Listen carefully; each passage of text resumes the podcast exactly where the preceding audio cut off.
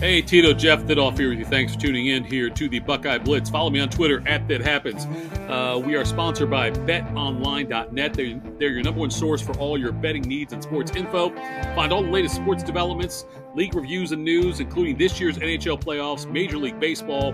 BetOnline is your continued source for all your sporting wagering information, including live betting, esports, and scores. The live betting thing is huge. If you're watching the game, pick it up on trends. By all means, go to BetOnline. Um, and also, betonline.net is the best spot for all your sports scores, podcasts, and news this season. Betonline.net is the fastest and easiest way to check out on all your favorite sports and events, including MMA, boxing, golf. Um, and by the way, follow at Jay Gerber PGA Pro, um, who also does the From the Rough podcast. He'll give you all the picks that you need for the PGA events every week. The dude knows what he's talking about. If you listen to him all year long, you've made a lot of money. Uh, he continues to be the best at that. So at Jay Gerber PGA Pro on Twitter, and also the uh, From the Rough podcast right here on the DSP uh, family of network podcasts. Head to the website today. Use your mobile device to learn more about all the trends in the action. Bet online, where the game starts. Um, big week for the Buckeyes so far, and we're only we're early into the week, but they picked up a couple of five star receivers the last two days. Um, just further proving what Brian Hartline does is nothing short of amazing with Ohio State, and also then with uh, these quarterbacks coming through. I mean, they're going to have a lot of weapons now. Dylan Raiola, the uh, quarterback for the class of 2024 or five, 2024 class. Sorry. Um, a big, you know, th- these guys are getting now are going to be reaping the benefits of having Dylan there.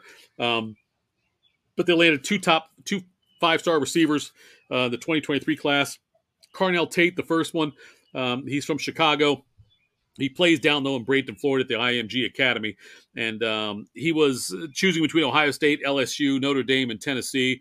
Uh, picked the Buckeyes. He's a number 28 overall prospect in the class, number three receiver according to 24/7 Sports, and um, he was the uh, second receiver for Ohio State in the 2023 class at the time.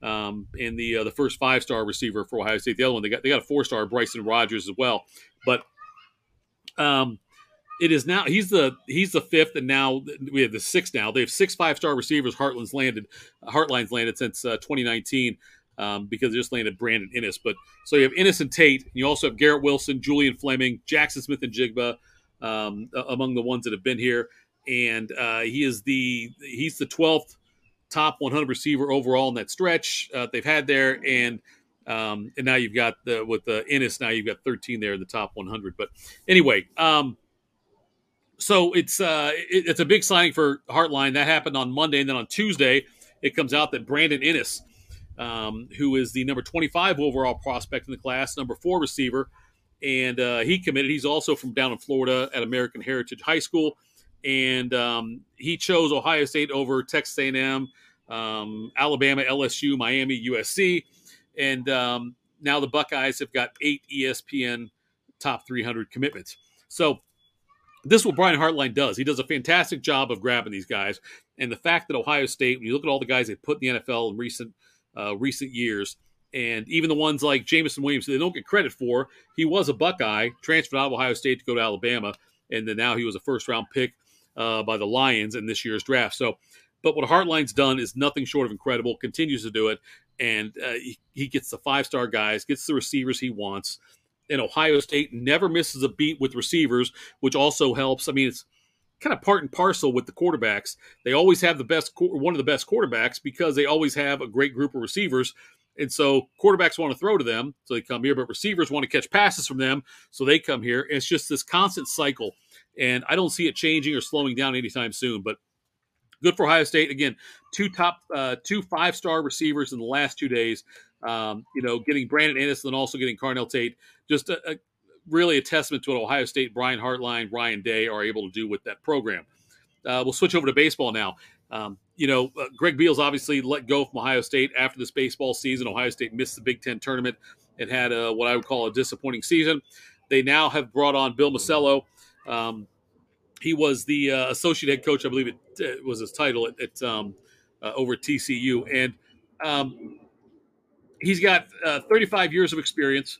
He's also coached like a couple years in the Yankees minor league system as a, as a manager of, of uh, some of the teams. Um, I think single A, but still nonetheless um, managed at the single A professional baseball level for the Yankees. He's been at uh, he's associate coach at TCU, been there for nine years. Um, the uh, what'll be interesting about what's good about him is that the um, uh, TCU has certainly um, been one of the they, from 2014 to 2017 they were in the um, College World Series. Uh, they did win seven Big 12, 12 titles in the nine seasons he was there, and he was a big time recruiter for them. So uh, it is a nice get for Ohio State to be able to grab him, and uh, we'll see what happens with Ohio State. You know, uh, going forward, with the baseball program. I've often said that the baseball team should be better than they are, and they've got good talent there. And if they ever wanted to throw money at it, you know, and and really focus on it. The Big Ten's not a huge baseball conference, never has been really. And I don't think Wisconsin has a baseball program, but so it's never been some like elite baseball conference. Um, so with uh, Ohio State, I think they throw the money at it, and you know, guys like Nick Swisher were all about that. That was a great hire here. Um, he also, by the way, managed in the uh, Angels system. I just saw that as well, and he um, worked with Mike Trout. Um, so that gives him some credit. But anyway, if Ohio State wanted to throw money at the program and really focus on it, I think that it could be become the elite program in the Big Ten. But like I said, they missed the Big Ten tournament this year, which is they take the top eight teams. So um, not being in the top eight, I think, is un- unacceptable for Ohio State. I think every year the baseball program should be in there at the very least.